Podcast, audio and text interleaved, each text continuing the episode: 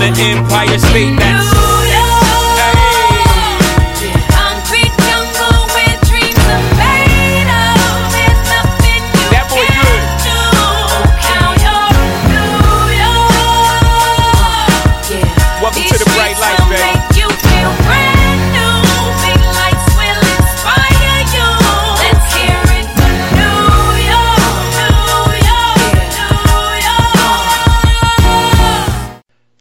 Green and Gold Forever. I'm Eric Drews, broadcasting from Oshkosh, Wisconsin, and we'll be joined shortly here by Matt McLean out in Eau Claire. And we finally know what Super Bowl 48 is going to be, and it comes as not much of a surprise for the first time in a number of years. It's a game that many of us expected to be the Super Bowl back in the off season, and that is the Seattle Seahawks taking on the Denver Broncos, and we'll address that somewhat. But more importantly, something that has been waited for for a year now, and that is the second annual Goldie Awards. I've hardly got any sleep the last couple of weeks, getting calls from from Hollywood, from New York, people wanting to host the Goldies. But you'll find out just in a little bit who is going to host the very prestigious second annual Goldie Awards. But first, Matt, I think we should talk about the games that we saw yesterday, and let's just start right off into it. Maybe I'm way off base, but I'm pretty confident that Seattle's going to beat Denver. Yeah, I think I am too. I mean, it. I don't know. It just New England's defense isn't that good. I Peyton completely tore him apart, Mhm. but it's just it's that kind of a matchup that you see with Peyton Manning, where it seems like I really think Seattle's probably only going to have to put up you know 24, 27 points to win, and Denver's defense isn't very good. Mm-hmm.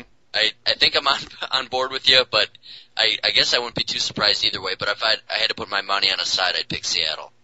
Yeah, and I think Denver played very well yesterday, and obviously New England was never really close, and Denver really just put the hammer to them early and often, but it almost reminded me of the 90s when for whatever reason the NFC championship game was almost always after the AFC championship game every single year and you would watch the first game and you'd watch Jim Harbaugh and Neil O'Donnell and Stan Humphries and Drew Bledsoe and you're like, "Oh man, these are these are some nice teams. This is kind of a fun game."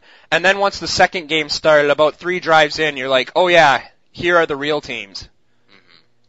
Yeah, that that second game was insane. I mean, I I know it wasn't like as dramatic as a lot of games we've seen, but that was one of my favorite games I've seen in a long time. Yeah. Um, I mean, just the physicality and how even it was throughout. It, it was just an awesome game to see, and it, it's so refreshing to me. I love games like that that aren't 45 to 38, and it, that was exactly what I was hoping for.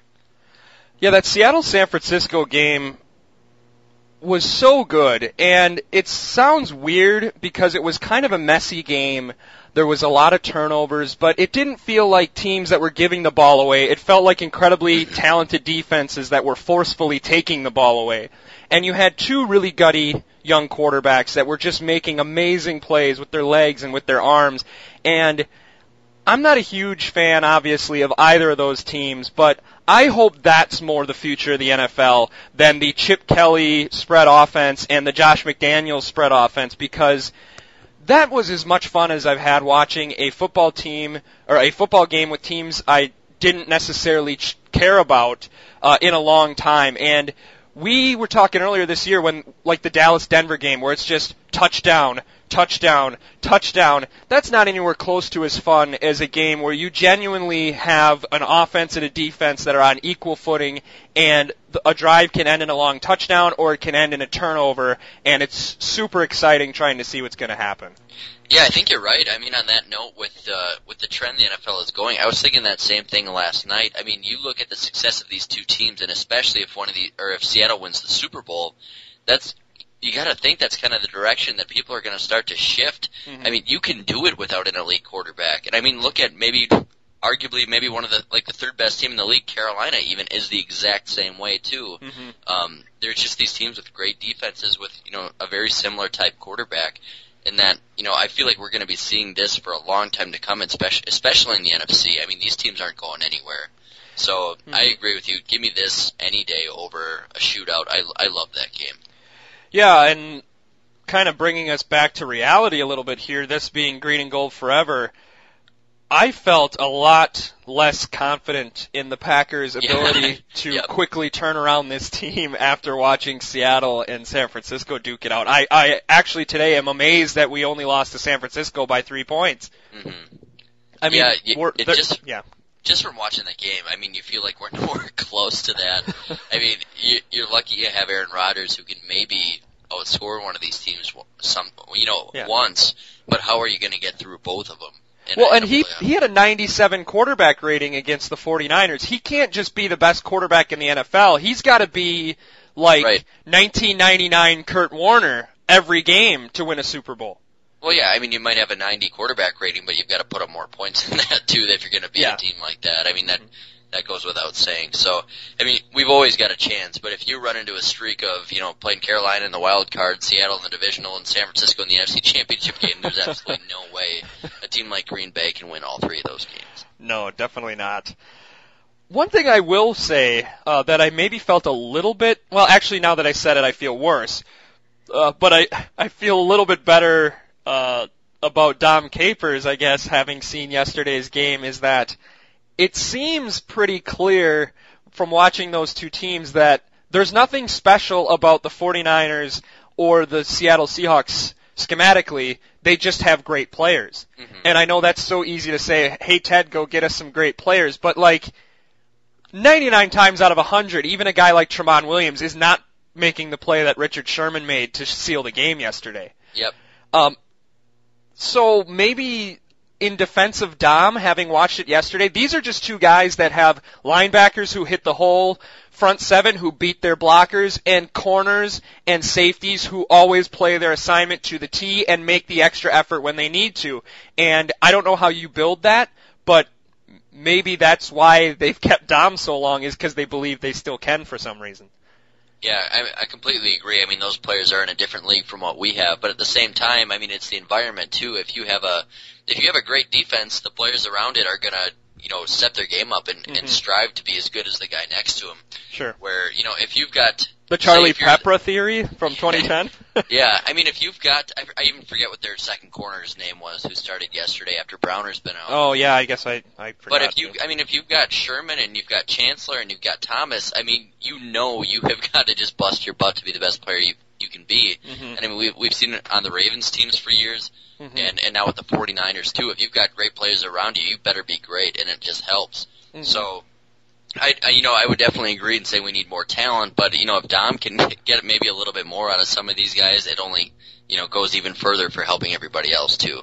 Yeah, and you really just need one. I mean, Seattle right now is ridiculous with how stacked they are, and um, makes you feel even worse that John Schneider got away uh, to to go build that team for the Seahawks after helping us do that. But I mean, you want to be optimistic, and it, it, it's true. You you want to say, "Oh my gosh, it's hopeless, and these guys can't do anything," but I mean, if they draft a Richard Sherman next year, what happens to their defense? I mean, if Clay Matthews is healthy and they draft an Earl Thomas next year, just lucky and get one. And Yeah. I know some people are targeting different players. I'm not in draft mode yet, so I can't even follow that train of thought. But you get one of those guys, you get an Earl Thomas, or let's say you get a NaVorro Bowman or something like that.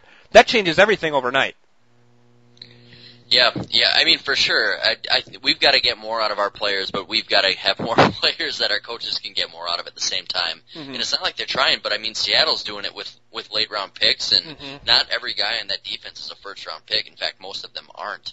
So it, it's really impressive what they've done, and it's it's pretty hard to get where they've gotten with Mhm. what what they've done. I mean, it's hard to, to duplicate that, but Mhm. you would sure like to see to hit on one or a couple of those players that we've drafted. None of them are turning out to be like these Seattle players. It's it's kind of hard to watch and it's almost frustrating. Yeah, but I guess for me, on the rare occasion to be the optimist, Seattle's built this whole defense in like three drafts. Yeah, that is true. So you never know, I guess. Mhm. All right. Well, um, one of the other things that came out of yesterday's games before we maybe break down uh, the AFC Championship, uh, staying in the NFC, how poorly officiated was that game? And I was getting legitimately angry, and I hate both of these teams. I wanted somehow for the Carolina Panthers to end up winning that game uh, yesterday. Just how little I care about San Francisco or Seattle, and I think that the last two seasons, not only with the fiasco in Seattle with the Packers fail Mary game, but just throughout this entire season, has really, and maybe I've mentioned it on the show already, it's really crystallized to me that of all of the things that the NFL cares about, officiating is last on the list because who wins the games is of the least importance to the league office and the people who are, who get the money. Outside of the owners of the individual teams, I was on Twitter last night and I was just reading how many people are saying it's fixed. The the NFL wants Seattle and Denver, and I'm like, give me a break. Uh, the reason they haven't fixed the officiating is because they don't care who wins. The Tennessee Titans against Tampa Bay in Super Bowl 49 will get 150 million viewers. Right. It really doesn't matter. And I think it's just laziness. I think they don't want to invest the money. And honestly, I think it's on the referees themselves. And I guess the second point I will touch on, and you can address both of them, not only that you think maybe the NFL doesn't care, but I think the on-field officials are using instant replay as a crutch. And they don't make any decisions out there, and when they do, they take forever. If you watch old games, refs are getting the calls right a lot of time because there's no instant replay to catch them if they fall. They just make the calls, and most of the time they get them right. And I think that if either instant replay is taken out of the hands completely of the on-field, on-site officiating crew, or it's just completely eliminated, that the officiating would get way better. Well, it just has such stupid stipulations in terms of like that play yesterday. Obviously, the big one that stood out, that Bowman fumble recovery, Mhm. not being reviewable, and that's why the refs are having to make you know wait to make calls because certain things are reviewable, certain things aren't. I mean, there's no way that should not be reviewable. Mhm. That's I think they just may, maybe need to open it up a little bit more. It's it's not that you should be able to re, you know challenge pass interference. Obviously, that's a judgment call. But why can't you challenge something that's that clear cut? Yeah. I it just doesn't- anything that isn't a judgment call. Holding and I, I would say holding and pass interference. Everything else should be able to be uh, reviewable. I think. I let them review offsides. Let them review false starts. Let them review delay of games.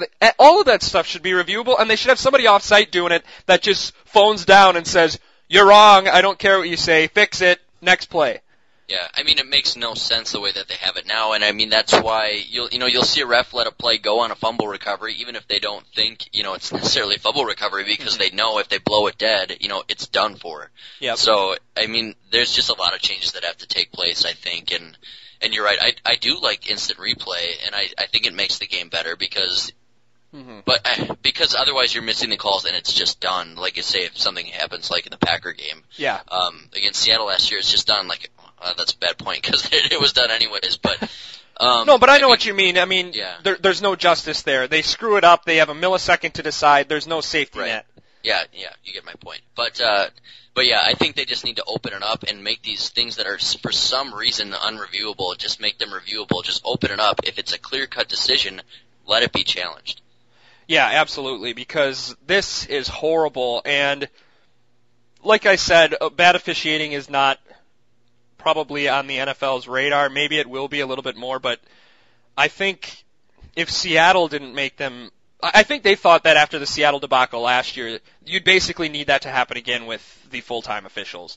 Well, And- had that play yesterday not ended up being, you know, the Yeah. resulting play after that being a fumble again, I mean, that would have been a much bigger story. It's already a huge story today, Mhm. and I think they would have gotten ripped quite a bit for that, but it's basically a non-factor now because the same result happened anyways, so Yeah. I think they really lucked out there. Oh yeah, absolutely. That's a great point. I mean, that would have been all anybody was talking about today if Yeah. if that had ended the game. And thankfully that didn't happen because yesterday's game deserves to be remembered as just two really great dickish teams playing each other. all right, so the other things I have on my list before we get to the incredibly prestigious Goldie Awards is in the AFC game what is Tom Brady's legacy now after the last couple of years? Because I'm trying to think of who to compare him to. He's going to be his own guy that's going to prove as a strange model to others. Maybe Russell Wilson or something who has a ton of success earlier in their career is still awesome, but for some reason can't put it together. This is the what this maybe the third or fourth year in a row. I- I guess if you count Super Bowl 46, this is like the fourth year in a row where Brady has just been unbelievable and then gets to late in the playoffs and not only not effective, but they can't score 14 points it seems like. 16 this year. They had what 14 last year. They had in the Super Bowl against the Giants. They scored 17 when they were scoring over 30 in the regular season, and they were one of the highest scoring teams in the NFL in 2010 and got beat by the Jets. I think 28-21, and two of those touchdowns were in garbage time. I don't know where he stands anymore, and maybe this is a tease for an off-season show where we can talk about the our own personal list of top 10 quarterbacks of all time, but he is going to be the strangest guy to try to place in an all-time list because he won a lot of Super Bowls when he had a great, great defense and he's done a lot of great things, but holy smokes, is he in the Peyton Manning, Steve Young kind of category of what the hell happens to this guy in the playoffs here in his later part of his career? Well, and I mean, if Peyton wins it this year, he's going to be the guy next year that everybody won't stop talking about. Is Yep. you know, actually, let's take a closer look at this. He's not doing so hot in the playoffs. I Even though if they beat Seattle, he does. If, if, if Peyton's 500, if Seattle beats him, he's under 500 again for, for his playoff career. Uh, so, so yeah, I think Brady, in it, since they won the Super Bowl last time, he's pretty close to that as well. Uh huh. Um, but I, guess mean, I'm he just has yeah. these games every single year. It seems like now where he's just he can't do anything. Denver's defense isn't any good, and for whatever reason, yesterday, I mean, the offensive line wasn't great, but he was missing open receivers, hmm and it was just it was just not great. And this is a guy who was, you know, I think by 07, everybody pretty much would have said he's going to be top five all time. hmm And since then, I mean, he can't crack the code. I mean, he's been to the Super Bowl a couple times, hasn't won, has had these awful games, hmm and it's it's the weirdest thing. I mean, he's one of the greatest quarterbacks of all time still, hmm but to go on a stretch like this where you're there every single year and he can't get it done anymore.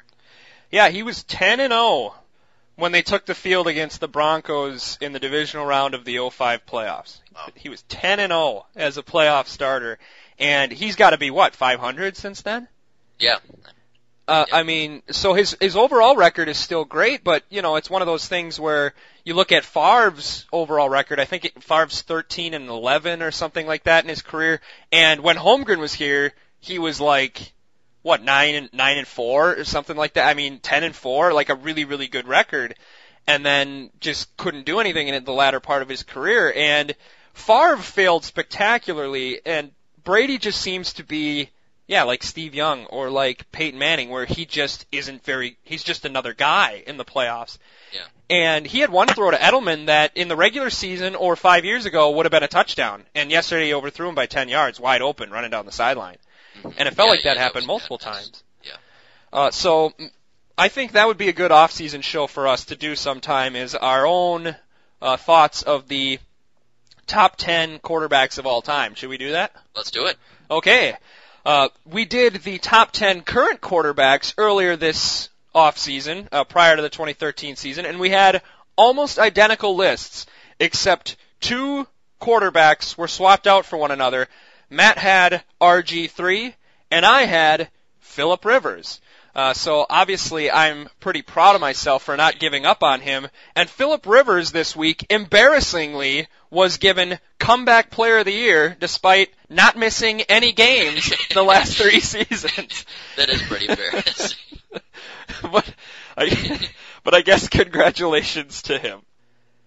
Now, even more prestigious than the Comeback Player of the Year award will be dished out right now, many of them, as it is time for the second annual Goldie Awards.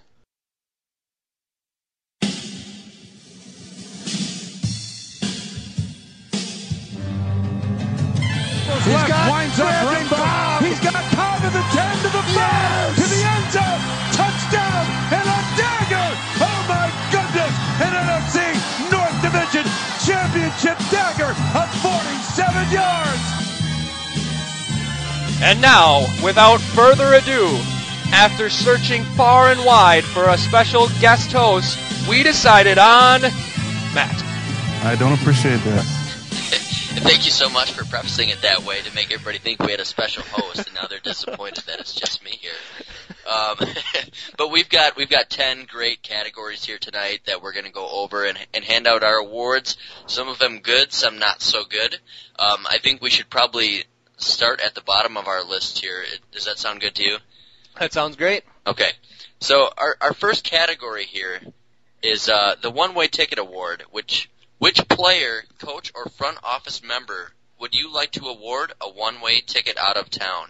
So this was a, a fill in the blank answer. So Eric has tallied up all the votes, and uh, Eric, what is the results to this one? Well, first, I think what we should do to kind of keep the format of last year is we're not going to get to decide this year. All of us are going to get to decide. We That's had a, right. a bunch of people who answered the survey that we had had out there this weekend, and so I guess let's give our individual answers, and then I'll give what the consensus an- the consensus answer is. So, Okay. um, I guess Matt, who did you give the one way ticket award to? All right. So my vote for the one way ticket award was Dom Capers, and you kind of maybe changed my opinion a little bit what you said before, but I'm going to stick with it. Um, I just think it's time for a change. I, regardless of if we have the players or not, this defense has been so bad. Um, I mean, there's multiple players I wouldn't mind getting out, but I think he's the figurehead, and I think it's just time for a change. So I'm going to stick with the uh, maybe the cliche answer and say Dom Capers. And yeah, even though I kind of put some own uh, some doubt in my own mind earlier in this episode, I agree with you. I think that Dom is not to blame for how bad it is. It's probably Ted Thompson, but I think Dom just has to go at this point. You have to believe that these players have lost all confidence in him and his defensive staff to stop anybody at this mm-hmm. point. And I think sometimes it just takes, you know, look at a team like Kansas City who did virtually nothing but add a you know, top two thirds quarterback to their team and went from two and fourteen to eleven and five. I think sometimes you just need somebody to come in that can instill a new attitude and provide a new boost to a team. So sorry, Dom. Um, I after a lot of years of criticizing you, I don't think it's all your fault, but I think you need a change of scenery, and so do the Packers. I, I'm assuming our uh, fill in the blank answers from everybody else were fairly similar. almost unanimously, Dom Wow. Capers wins the one-way ticket award with one straggling vote for Morgan Burnett. nice. I can agree with that one too. Yeah. Um, and regardless of our uh, our voting here and the Goldie going to Dom Capers, I'm sure he'll still be around for the next ten years as well. Well, he'll be getting goldies until 2030. Alrighty. Next category here, number nine is the Heimlich Award. Who was the biggest choker this season and why? Can be for play, game, or overall season performance. Eric, who did you pick for this one? I actually picked Ted Thompson primarily because of the mishandling all season from minicamp through midseason of the backup quarterback situation. Okay. How poorly he handled that. If he didn't have any confidence in BJ Coleman or Graham Harrell, why didn't he bring in a guy like Vince Young earlier? And then why did he ditch all of them after the preseason? And then he took forever. He got Seneca Wallace. Seneca got hurt. Then they went with Tolzien. And just knowing what how familiar Flynn was with this team, he should have got Flynn the second he was available. He shouldn't have had to go to Buffalo first. We should have got him right away. And to think that Tolzien or Seneca Wallace was a better option than Matt Flynn to me is ridiculous. And I think it was Ted was way too stubborn. And I think that he really botched it. This team could have if you look at Flynn, he went 500. So if they go 500 in the games Aaron Rodgers is not in, they go 11 and 5 or 12 and 4. Um, or maybe not 12 and 4, but they go 11 and 5, 10 and 6. Then you have an opportunity where you're playing New Orleans. Then maybe you're going to Carolina the next round. You don't have to play San Francisco the first round in your worst matchup. They could have had a better opportunity to maybe do something in the playoffs had they had a few extra games that would have possibly been won had he not royally screwed up the backup quarterback situation for about six months. Yeah, that's a great one too. And I I remember when he got cut the first time on our show, we were like, he's gonna, they're gonna pick up Flynn. I mean, it makes no sense not to. And then for Mhm. whatever reason, you know, it came and went, and he was never picked up. And, and even after Rodgers went down, it took him a little bit of time, which was just shocking. So I think that's a great one. Yep. Um, I went with James Jones, and kind of. I don't. I don't know if I completely under, you know, agree with my own Mhm. pick here, but what the reason I chose him is it seems like we have a lot of players on our team that are are great and we we know they're great, mm-hmm. and we have a lot of bad players and we know they're bad. And James was one that I felt was is a great player, but especially when Aaron Rodgers was down, he just it was mediocre. Mm-hmm. And and even when he was back, he's a guy that I want to step up, and especially when your star quarterback's down, you want your star players to step up and play their best football. And he mm-hmm. was a non-factor. And I know he was he was hurt a lot this year, um, but I was just pretty disappointed with what I saw. I guess he just wasn't making the spectacular catches he was making last year, um, not making the big plays, and I think that really hurt the offense a lot. Especially you know after you, you lose Greg Jennings and Donald Driver and and Finley and Cobb's out for the year. That's when a guy like this needs to step up, and I felt that he didn't. Yeah, and I would agree with you there. I was the one who put together the Green and Gold Forever Goldie ballot, and I almost fell off my chair when I was researching it because James Jones had his career high in receiving yards this year. Really, And I didn't even know he played as many games as he played. I thought he missed like four games. He missed like two. and I think he only had like 50 catches though, right? He did, but he had 800 yards, which Okay. is more than he'd ever had. But last year, he was such a big, important part of that red zone offense. He had led the NFL in touchdown catches. This year, he had about 70 more yards than he had last year. But you could have told me he missed a month, and I would have believed you. But he was out there every week almost, and I agree with all. And and I. It happened so long ago that you forget about Randall Cobb and you forget about Jermichael Finley. I mean, he was getting outplayed by Jarrett Boykin in the middle of the season, and that can't happen for a guy Yep. who you want to, especially now that is a free agent and probably wants big money. hmm But, all right, this is going to actually be very difficult to determine because we have a lot of different answers for this award, so we might just have to give them to everybody. Uh, we had an I don't know in there as well, which is unacceptable for a Goldie Award. We had a vote for the entire defensive backfield. We had a vote for the Packers defense as a whole, more specifically the defensive line uh, for not helping the Packers get off the field. We have one from Morgan Burnett. We have uh, um, Aaron Rodgers is even on here. So Wow. I guess the consensus seems to be defensively. So do we just give it to the whole defense for? You know, well, the whole defense. What, what, what they were ranked like top ten, and then Aaron Rodgers got hurt, and then they plummeted to 26th overall, I think, by the end of the season. So should we just follow the kind of general consensus and give it to the whole defense? Yeah, normally I would say no, but, but I think it seems fitting. I'm I'm okay with that. If we don't have a clear cut winner, I think that's a good idea. Do we have it in the budget to make and send that many different Goldies? We got to send 11 of them. Oh man, that's going to be tough, but w- we can do it here at the Goldies. All right, so I guess we have uh, Heimlich going to. I guess that's more than 11 players. We'll send it to everybody. Oh man, they all deserve one. I'm going to have to take out a mortgage.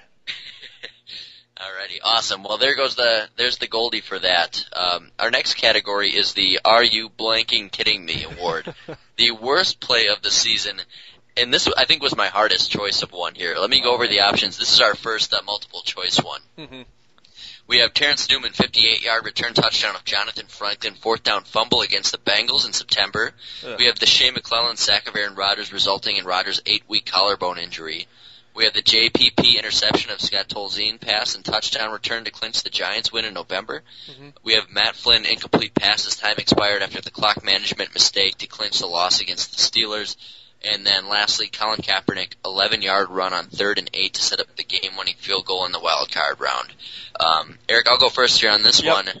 It was super difficult for me on this one. There was there was three I was extremely torn between. I narrowed it down to the Terrence Newman play and the Shea McClellin play. Mhm. Um, I think that the Terrence Newman play was a worse play overall, but I think just the implications of the the sack on Rodgers, breaking the collarbone, you know, in essence, almost knocking us out of the playoffs just with that. Whereas the Newman play is one loss. Um, so I think as much as uh, the Newman play stunk and the uh, Flynn incomplete pass against the Steelers was was really rough, I think you pretty much have to say Shea McClellin here.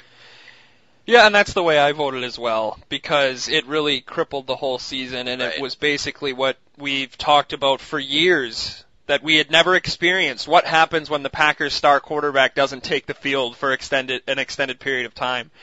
And that Terrence Newman one was just complete disbelief. But it was also week three against an AFC team. Uh, it sucked still, obviously. Um, as far as the probably the only one of these where I actually said the namesake of this award is that Jason Pierre-Paul interception of Tolzien. Um, I can't believe that happened. That it was just one of those things where it's like, oh my gosh, we might win, we might. Oh, for I can't believe this. I mean, that's how it felt watching that. But Yeah. um, all of these were just horrible. Other than the Colin Kaepernick one, it was horrible because of when it happened, but who didn't expect that to happen? Yeah, exactly. all right, so the fans voted with a little over 57% of the vote. Shea McClellan's sack of Aaron Rodgers, uh, resulting in Rodgers' injury, and definitely got to agree with that one. The Terrence Newman, Jason Pierre-Paul, and Matt Flynn, or I'm sorry, Colin Kaepernick run, all uh, receiving some votes, uh, each around the 15% mark. And uh, Matt Flynn is off the hook. Nobody was very upset about that. Nobody voted for that one. Yeah. Uh, all right, so I, I I think it makes a lot of sense, as bad as some of those other ones were. Mhm. The good thing though is, while there was a lot of extremely bad plays this year, there was a lot of historically great plays as Mhm. well. So our number number four category here is the, and I'll try my best here, yes award. So as as those of you who are able to listen to Packers radio, Larry McCarren, pretty much every time they have a game-winning play, just starts yelling, and that's what this uh, this Goldie is named after. For, so our choices for this one are Micah Hyde, 93-yard punt return touchdown, which is the second longest in NFL all season against the Vikings in October. Uh, the Matt Flynn 28-yard completion to James Jones on fourth and six with a minute 14 remaining to set up the tying field goal against the Vikings, November 20th. Jarrett Bush interception of Matt Ryan with 11 seconds left in the fourth to clinch their first win in a month against the Falcons. Uh, Tramon Williams interception of Tony Romo with 124 left in the fourth in the biggest comeback in franchise history against the Cowboys, obviously. And then lastly, the Aaron Rodgers 48-yard touchdown pass to Randall Cobb against the Bears to win the division. Do you want me to go Eric, first? what, what did you have for your choice for this one? Uh, this one for me really came down to Tramon and to Aaron Rodgers. Yeah. And I think had the referees called it properly, I might even have leaned towards the Tramon Williams just because it felt like such an awesome game. But you gotta go with Aaron Rodgers. That play is going to define this season forever. It might even define the career of Randall Cobb and is going to be one of those benchmark moments for Aaron Rodgers. It was the best story of this season. Last second touchdown pass from a guy who hasn't had a lot of those against the team that had broke his collarbone in his first game back to win the division at your oldest rival. That's what sports are all about. You don't get any bigger than that. Yeah, you're right. I was between those two as well, and I would imagine most of our listeners are are too. But uh, I, I wanted to say the Tramon one. I mean, I was so pumped up for that Mm-hmm. for that Dallas game at the end there. But you, you know, Aaron Rodgers game-winning touchdown, win the division. You just don't get any bigger than that, Mhm. and it's one of the best moments we've had in the last few years. So. As much as I w- was kind of leaning towards the Tramon interception, I think it's it's got to be the Rodgers 48-yard touchdown pass. Just an incredible play. And before I reveal what the fans have voted, I will say that in researching these five nominees, that the crowd cheer on Flynn's 28 yard completion to James Jones against the Vikings in the tie game is as loud as I've ever heard Lambeau Field over the TV broadcast. Sure. Like it, it you know when you like put a microphone in your mouth and scream like that sound where it like doesn't even sound like audio anymore? That's what it sounded like uh, at Lambeau Field. So people were pumped for that game, and I remember that just being such a huge play and part of the, the legend of Matt Flynn. But the fans agree with us. One of the only ones on here, unanimous, Aaron Rodgers to Randall Cobb to win the division, receiving 100% of the vote. And that's not to take anything away from the other four plays, but this might win a best Packer play in the last 25 years category. Sure. Yeah. I mean, it, that one stands alone. Mhm. Uh, as good as those other ones were, that one, I think it has to be unanimous. I mean, there's there's no really other way to pick a different one. So. Yep. Um, alrighty, next category here. We have the uh, Packers 2013 Rookie of the Year, not named Eddie Lacy. It would have been a pretty easy choice had he been, been included in here. Um, so our choices for this Goldie are David Bakhtiari, Chris Banjo, Jonathan Franklin, Micah Hyde, and Datone Jones. All right, you want Um, me to go here? Yeah, I can, I can go ahead here real quick. Oh, I, sure. I, I think that uh, I think it's pretty pretty clear cut for me in this one. I'm going to pick David Bakhtiari. I I think some of those other guys had nice seasons. Micah Hyde played really well. I think he probably would be my second choice, but I mean, he started every game this year. Mhm. Uh, he was a rock over there, and it is not something that we expected really when he had to go in there. We thought it was going to be a, a big hole for them, and for him to step in and, and be as good as he was, I think is huge, and his value was a lot more than any of these other guys. Yeah, and I think you make a good point. I actually did not vote for him just Wow. Because uh, I think he did a really good job, but I, it still was a little rocky at times. I think, and part of him getting beat real bad was what caused Shea McClellin to sack Yeah, Aaron that is true. Rodgers. So I mean, but that's one play. It's not really his fault. But I actually went with Micah Hyde because I thought he gave them some much needed depth in the secondary when uh, Sam Shields was injured and when what Casey Hayward, who people forget probably that's even on the team, didn't even play hardly at all all season. Yeah. And and if you think of Micah Hyde, he's a shoestring and a fingertip away from being one of the biggest stories on this team. He almost won the 49er game with an interception, and he almost won the Steeler game with a ridiculous kickoff return for a touchdown with like no time remaining. So I think that he was a couple of, uh, he was a couple of inches away from entering into Packers folklore himself. He had the big punt return against the, the Minnesota Vikings, and he almost made the two biggest plays of the year. Problem is, we've been getting a lot of almost biggest plays of the years from Ted's picks. But had he made those plays, I might have had a different answer.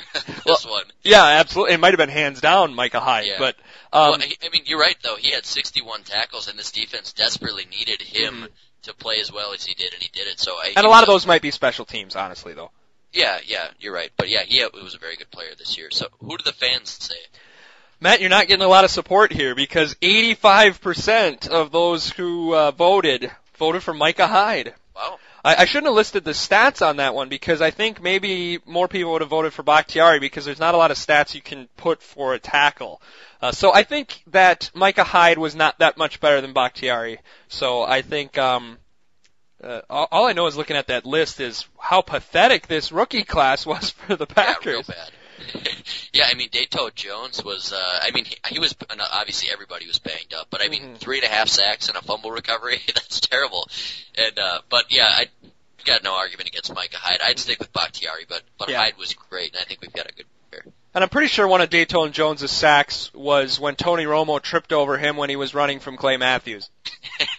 yeah, probably. So congrats to uh, to Micah Hyde. He'll be getting a, a Goldie in the mail, or at least the next time we hang out with him in person. um, the, the next category here is the Packers' best game of the year. So we're starting to get into the root. Um, our choices for this one are Week Two when we defeated the Redskins. Uh, Ryder sets the team passing record, most total yards since uh, 62 with 580. We have Week Five against the Detroit Lions, 22 to nine, dominating win over the division rival, 23rd straight win over Detroit in Wisconsin. So incredible. Um, week Eight defeating the Vikings 44-31, most points scored in 2013, and a blowout win at the final game of the Metrodome, or final Green Bay Minnesota game in the Metrodome. Um, week 15 defeating Dallas, uh, biggest comeback in franchise history, and Week 17 defeating the Bears to clinch the division. Eric, what do you have for this one? This was by far the hardest question on our Goldies ballot for me. And I went with the Dallas Cowboy game. The Bear game was great. It meant a lot, but we've won a lot of division titles and we've won exciting games in our time as a fan. We never win when we're down by as much as we are down, uh, you know, 23 points. That game as much as that play to Randall Cobb is burned in my memory when I think of 2013, this game is the game for this season. That's the game I'm going to want to rewatch. That's the game that was the most fun I've had. When we won that game, you could have told me they'd get killed by the Steelers and the Bears and the season would be over and I would not have cared. There's nothing that could have happened to this season after they beat the Dallas Cowboys that would have tarnished that victory for me. Backup quarterback in Dallas, down 26 to 3 at halftime. Absolutely unbelievable. Uh, when I think of this season, I'm going to think of that bomb to Randall Cobb and I'm going to think of that game. I want to watch it right now just talking about it. Yeah, and I actually picked the same one as you too, and I think it's for a lot of the same reasons that you said. You know, we've won the division a bunch of times, and I think we both honestly thought that this team didn't have a great chance at making a run. Mhm. So yeah, you win the division, you get into the playoffs, and we both, you know, thought it was going to be short-lived. Whereas this Dallas game, you're down 26 to three with your backup quarterback in the game. Coming into the game, we didn't think they had a chance, and then at halftime, it's already done. Mhm. And to have that that big of a comeback in that much of an improbable situation was unlike that we've seen it, anything we've seen as a Packer fan so far. Mhm. Um, it was the most fun I had watching a game this year. It was the most excited I- I got watching a game this year, and I guess that's my deciding factor. Mhm. Is I was jumping around, running around during that game more than I was during any other game, and it's it's definitely between the Cowboys and Bears game. But this Mhm. one was, like you said, this was my game for this year that I'm going to remember forever. So I choose Dallas. And the fans, in a very tightly contested vote, with 57% of the vote, choose the Dallas Cowboys uh, Nice. as the biggest game. The Bears game got all the rest of the votes with 43%. So it was a it was a pretty closely contested vote, but um, both games are great, and I think I'm at the point maybe with I had lower expectations this year as normally I remember the playoff losses, but whenever I think of 2013, even the bitterness of having just lost in the playoffs two weeks ago, I can't get Dallas and Chicago out of my mind, and I guess I'm glad about that. So I think we'll uh, we'll give this award to Matt Flynn on behalf of that game here, or uh, or maybe somebody in the secondary. But um, Tramon overall, gets one too, I think. Well, Yeah. and and that Sam Shields pick was pretty Right. phenomenal. So there, yeah, that, we'll get we'll we'll hand out three of them. We're gonna have no money left for next year's Goldies at this point, but that's okay. it, they'll be the Silveries next year. Yep. All right. So our our next category here, and um, this one is the most offensive player of the year. So not offensive player of the year, but the most disappointing or worst player. So who offended you most, Eric? Was it Morgan Burnett, Don Barclay, AJ Hawk, MD Jennings, or BJ Raji? A lot of good choices here. Well, Don Barclay and MD Jennings were horrible, but I expected nothing less from them, or I guess nothing more from them. AJ Hawk has been kind of meandering for his entire time here. BJ Raji outside of 2010 has really done the same. Uh, I think Morgan Burnett, after the surge he had at the end of last year, you felt that he finally was healthy. This was going to be his time to shine. Almost along the same timeline as both Darren Sharper and uh, Nick Collins, and honestly Leroy Butler, where he's finally coming into his own at the end of 2012 in his third season. He's going to be a force to be reckoned with for years to come, and he comes out there and he's he's just brutal this year. And I don't know if it's because he's working with MD Jennings or if because he just overstepped his bounds last year, but he's horrible and. He's always out of position. He's not making tackles. When he is in position, he doesn't make the catch. Uh, that Vernon Davis touchdown in the playoff game is Exhibit 1A. It, it feels like I could catch a dart more easily than he could catch an interception on some of these rocket passes. I expected him to be a field general back there, and he's been a liability. Yeah, absolutely. And I, I mean, he's been one of my most frustrating players to watch over over the last few few years. Even I mean, even last year there was at times where he was really bad. And and to me, that's why you know, like you said, Don Barclay, MD Jennings, yeah, expected them to be bad. AJ Hawk, I mean, he he is what he's been. Where it comes down to Raji and Burnett, and I actually chose BJ Raji here Hmm. because I have I've never really been a big Morgan Burnett fan.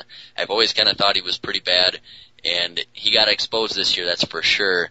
And I think he might be a worse player than BJ Raji, but for BJ to have the disappearing act that he had this year, where we didn't even know he was on the field, Yeah. had had basically no impact for a guy who was a couple years ago. He, you know, he came out and he was in the spotlight and he had the big play against the Bears and he was considered an elite defensive tackle and all of a sudden he's no, nowhere to be found. Yeah. And um, I guess that's just really frustrating to me. So that's why I chose him for this one. Yeah, and I I think you make some great points. Dude was ninth pick in the draft, hmm and And we thought we had something, and then, and what happened? Yeah, I I don't know. Nothing happened. That's the problem. It's it seems like you know there's other players around him playing better. I mean Mike Daniels and all these guys are cycling in and they're making a whole lot more plays than he's making. I mean Mhm. he's basically been the weakest link on the defensive line. hmm Well, the fans have spoken, and with 58% of the vote, Morgan Burnett is Yeah. the most offensive player of the year. Uh, Don Barclay and MD Jennings were spared by our fans. They must have had the same line of thinking as we did, that they were just too inconsequential to really hate on. Mhm. AJ Hawk receiving 28% of the vote, and uh, BJ Raji only getting 14% of the vote. But I think it's because most of the fans figured he was injured all season. Um, and- and Morgan I, Burnett I I much was more high lose profile. this one. I knew Burnett was going to win that one, and I think AJ Hawk always gets the hate votes because nobody can stand the guy. So, Well, and I but, think uh, it's kind of tiered the the more obvious parts. Unless you're a big time football fan or you're rewatching the games or you have an agenda, you're not noticing BJ Raji just getting blocked and doing nothing. mhm. You're noticing AJ Hawk tackling the guy five yards down the field, and you're noticing wide open receivers running past Morgan Burnett. So I Yeah. think it's kind of tiered in a way that if you're watching the ball, it's always going to look like Morgan Burnett sucks the worst, even if they all suck equally. Yeah, I mean when he when he sucks, he uh he sucks big time, he makes big mistakes. So yeah, I I don't disagree with that one at all. Yeah. Alrighty, getting down to the nitty gritty here. Only three categories left, and onto some of our bigger ones. And now we have some of the Player of the Year awards. So our next one here is the 2013 Defensive Player of the Year. We have uh, for choices Mike Daniels, who had six and a half sacks and led the defensive line in tackles. We had AJ Hawk, so he comes from disappointing player of the year to potential defensive player of the year. That says a lot about our defense this year. Mm-hmm. Uh, five sacks, 124 tackles, a pick, and a forced fumble. Clay Matthews, seven and a half sacks, which led the team. Um, three forced fumbles. Sam Shields, team leading four interceptions, 14 pass defense, and Tramon Williams, three picks, 17 pass defense, two and a half sacks, and two forced fumbles. Eric, what do you got here? I actually voted for Clay Matthews. Um, he didn't play very much, but it's obvious how much of a difference this guy makes when he's on the field. Seven and a half sacks in 11 games. This team doesn't have a whole lot without him. And I know, you know, you could argue from a production standpoint that guys like Tramon Williams or honestly even AJ Hawk were, were more important to this team. Their defense is not good without Clay Matthews. And even though he didn't- only played in 11 games, when he's not out there, they're a bad defense. When he is out there, they're a mediocre defense. hmm Yeah, and I think had you uh, worded this one as most valuable, I would have agreed with Okay, you. But I yeah. think since it's Player of the Year, I think I want to pick a guy who played in, in most of the games rather Sure. than one who you know who missed five. So I picked Tramon Williams on this, and I've been a huge Tramon fan, and I was actually a little bit disappointed with the way he played this year. Mhm. But I mean, the defense overall was just bad. So I I looked down the list here of, of choices, and I was like, is he really who I want to choose for this? And it is. Uh, I mean, you look at his stat line: thir- three picks, 17 pass defense, two and a half sacks, two forced fumbled. He had a lot of really nice moments. Um, wasn't quite up to the level I, I was hoping for for him, but really, to me, I don't think it could have been anything else. I mean, mm-hmm. Clay Matthews was was your choice, and he he missed five games, so mm-hmm. I there wasn't a lot of great choices here. So I'm not super excited about it, but I'm picking Tramon. And I, I feel like I've said this in the last couple of podcasts, but I've been very critical of Tramon Williams through the entirety of Green and Gold Forever, but the end of this season, specifically that Dallas game Yeah. and uh, in the San Francisco game, he was the best player on the field a lot of times when uh, you know the Packers defense and the San Francisco offense was playing. He was phenomenal in that game. Uh, he played like 2010 Tramon Williams, and I thought he had reached his peak, and that was the best he'll ever play. And he really proved me wrong. So I have high hopes for him to kind of continue this next year. Yeah, let's hope so. Uh, who do our fans pick here? I'm kind of interested to hear this one. I think this might be the first uh, time I've actually lost in the, our ballot here, but Tramon Williams uh, taking Nice. home 43% of the vote, Sam Shields with 14%, Clay Matthews with 14%, AJ Hawk with 29% Really? of the Wow. vote. So he's second place in most valuable defensive player and most offensive player on the whole team. Poor Mike Daniels did not get a vote. Uh, Six and a half sacks is pretty darn good for a defensive lineman, but yeah, uh, not bad. I mean, he was the best defensive lineman. So, Yeah. Uh, but yeah, I mean that pretty much sums up AJ Hawk's career, though, doesn't it? I mean, it really does. uh, Yeah. Um, all right. Uh, well, well, congratulations to Tramon Williams. Um, hopefully he can, you know, play as well towards the end of the, or next year as he did towards the end of the year this year. So, Mhm. um, next category here is we have the Packers best offensive player of the year. So the offensive MVP here. Um, so not offensive, but offensive. We have Jarrett Boykin, 49 catches, 681 yards, three touchdowns. Mason Crosby uh, was 33 of 37 and fifth in the NFL in scoring. James Jones, 59 catches, three touchdowns, 817 yards. Eddie Lacy, uh, just under 1,200 yards, 11 touchdowns, and 4.1 yards per carry. Also had 35 catches, and Jordy Nelson with 85 catches for 1,300 yards and eight touchdowns. Eric, who you got here? Uh, I really wanted to vote for Jordy, but I was looking at his touchdown total, and all but one were when Aaron Rodgers was the quarterback. So I still think he was really good, and the Packers didn't throw a lot of touchdowns when Aaron Rodgers wasn't here. But you would have liked to see a little bit more of him uh, with these bad quarterbacks. I mean, if Larry Fitzgerald can become a Hall of Famer catching passes from John Skelton and Matt Leinart, then you think if Jordy's going to take that next le- uh, step to be an elite quarterback, certainly he can have a little bit more production with Matt Flynn at quarterback. I picked Eddie Lacy. The guy was phenomenal. Um, I don't know what the future holds for this guy because he seems a little John Brockington-esque where he doesn't have enough speed to get away from the pounding that he's taking from getting the ball so often. So hopefully with Rodgers having a full season, he doesn't get beat up as much next year. I love watching him run. It's been so fun after having Ahman Green what seems like an eternity ago to have a really good dominant running back who really took over games and I'm a huge Eddie Lacy fan. He he's awesome. We wanted him before the draft, and it's one of the only times I can remember that one of the players we actually wanted ended up being on our team, and he came through. Uh, you ex- you predicted he would gain a thousand yards this year, so maybe you expected it. I didn't expect him to be this good. He's awesome. Yeah, and I agree with you there. I, I could have maybe seen a Jordy Nelson vote here, but I think Eddie Lacy was the clear choice. Um, I mean, to gain 1,200 yards and especially really helping the team out a lot more than Jordy did when when Aaron Rodgers was out. And for a, ru- a running back for the Packers to have over four yards a carry is just great. Um, we haven't seen that in a while, at least not with this many carries. So 11 touchdowns. He led this offense all season long when Rodgers was in or whether he wasn't in.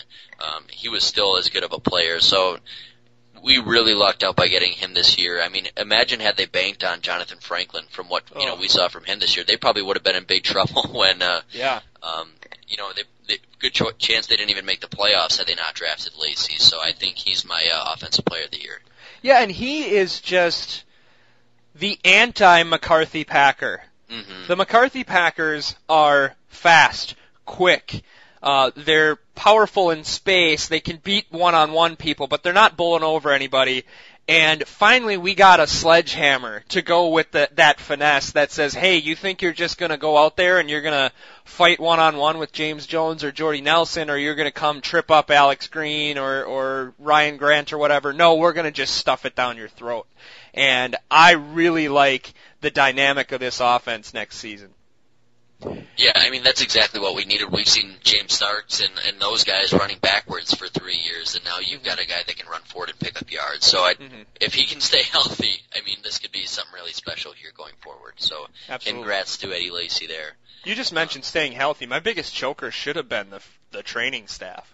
Oh yeah, that would have been a great one. I, we better hope that we're not talking about this as much next year too. And it'd be just Uh. ridiculous. Yeah. Um, But anyways, the fans voted very similarly to the Pro Football Writers in the 2007 MVP vote, where Tom Brady got all but one of the votes for the award, uh, and then Brett Favre got the other. So can you guess which of the other four got the one vote?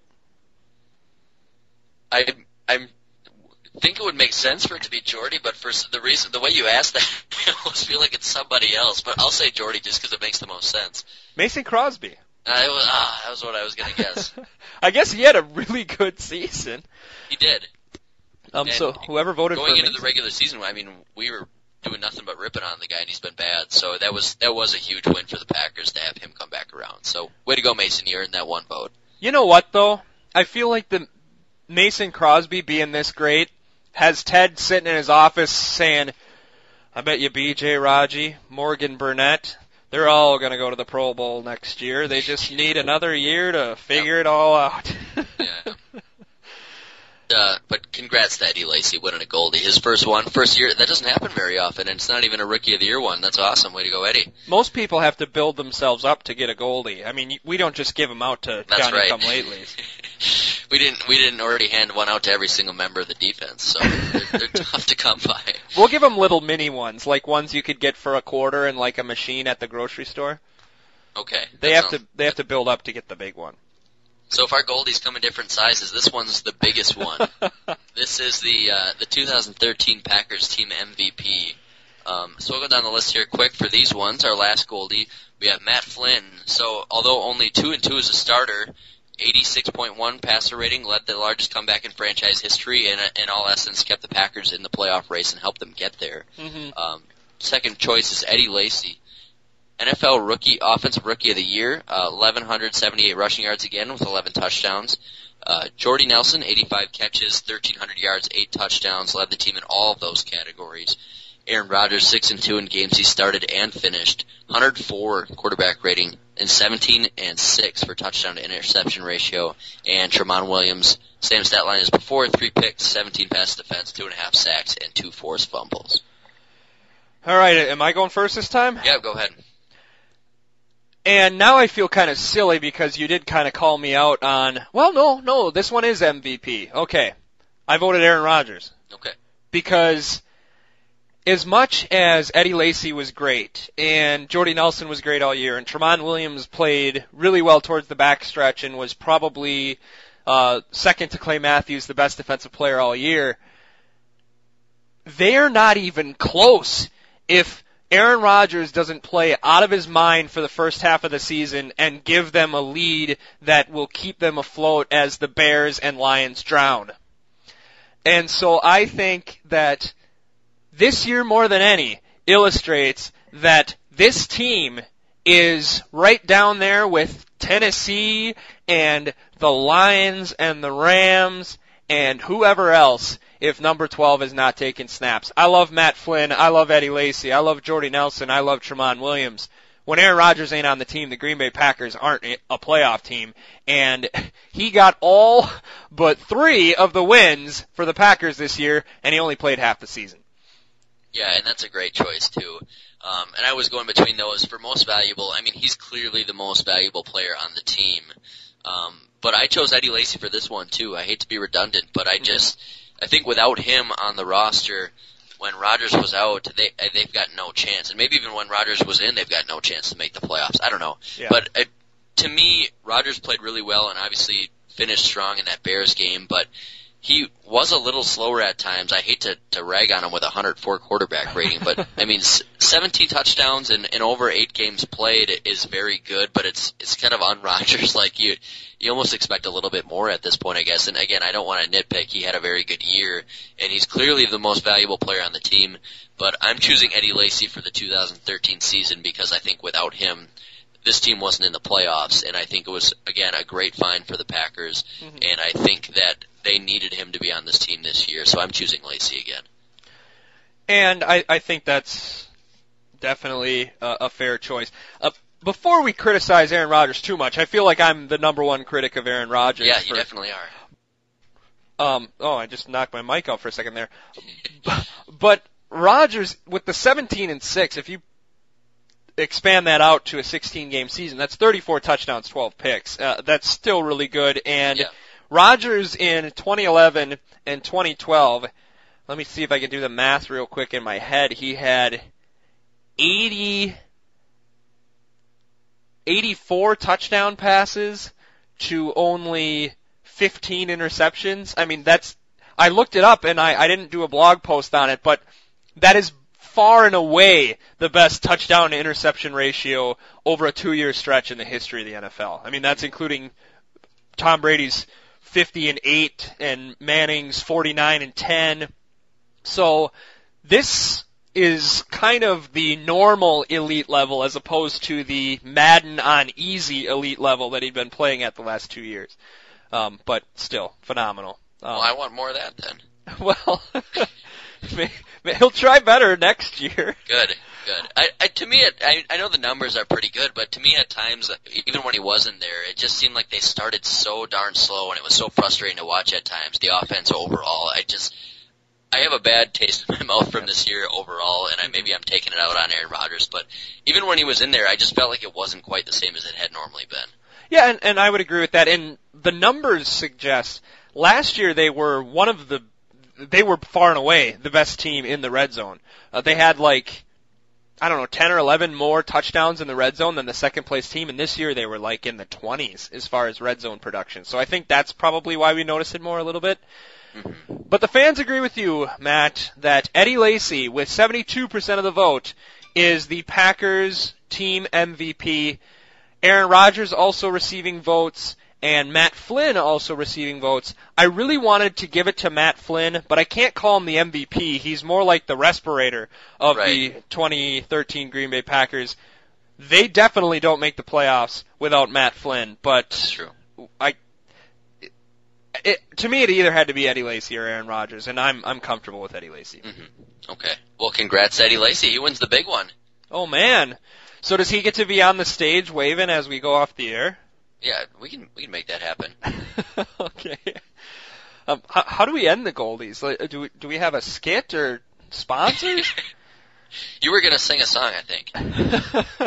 I I think I'll just play the song. They stopped him. They stopped, him. stopped him. And there is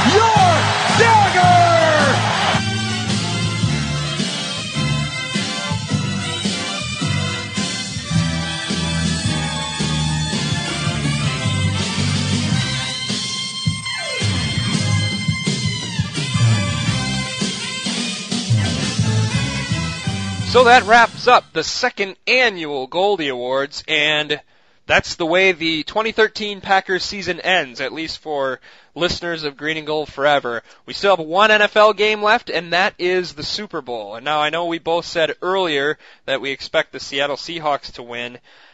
Um, what do you think the weather is going to be like? Have you heard anything about that? I I haven't really yet. I could maybe try to look it up real quick, but I I would imagine it's gonna be pretty cold. Do you think that definitely favors Seattle?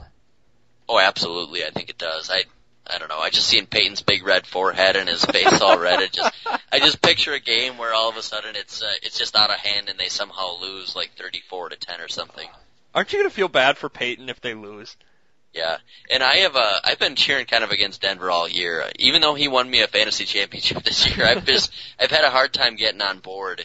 But um, I I, I just want to see him win one now. I don't know what what changed my mind, but I'm gonna be rooting for him, and I I kind of hope he pulls it off. I think what changed my mind is Richard Sherman using the choke form and yelling at Erin Andrews. And Yeah, maybe. what'd you think of all that stuff? I guess I didn't like when he went up to Crabtree and smacked him on the butt and got in his face, but I I mean the comments really don't bother me at all. In fact, I wouldn't mind seeing a little bit more of that in the NFL. It makes it more exciting. Yeah. I mean, he sounded kind of like an idiot when he did it, but You need villains. yeah, I mean, it, it adds a little bit of entertainment, and everything I've heard from this guy is he's actually a really smart dude. So Mhm. um, he kind of plans these things. So I don't know. It doesn't bother me too much. He's a good enough player; he can get away with it. I mean, after you just locked up to a chance to get to the Super Bowl, don't go and you know smack the other the other players. But from what I've heard, they had a little pre-existing beef before that, so Mhm. I guess I can kind of understand it. And um, and I actually just looked up the uh, February second, and it looks like we have a high of 39 with a low of 20. Oh, it could have been worse. Yeah, it's not so bad. Yeah, well, all the suits and those wussies from Florida probably can't handle it like we can up here in That's Wisconsin.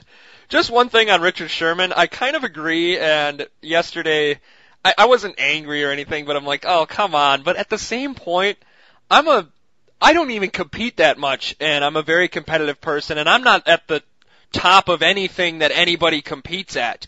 You know, I'm not going to be beating anybody in any kind of elite competition. And if I tipped a pass that was intercepted to go to the Super Bowl with 65,000 people cheering for me, I don't know how I would react. I Right. might even make Richard Sherman look like, you know, Barry Sanders flipping the ball to the referee after something Right. like that.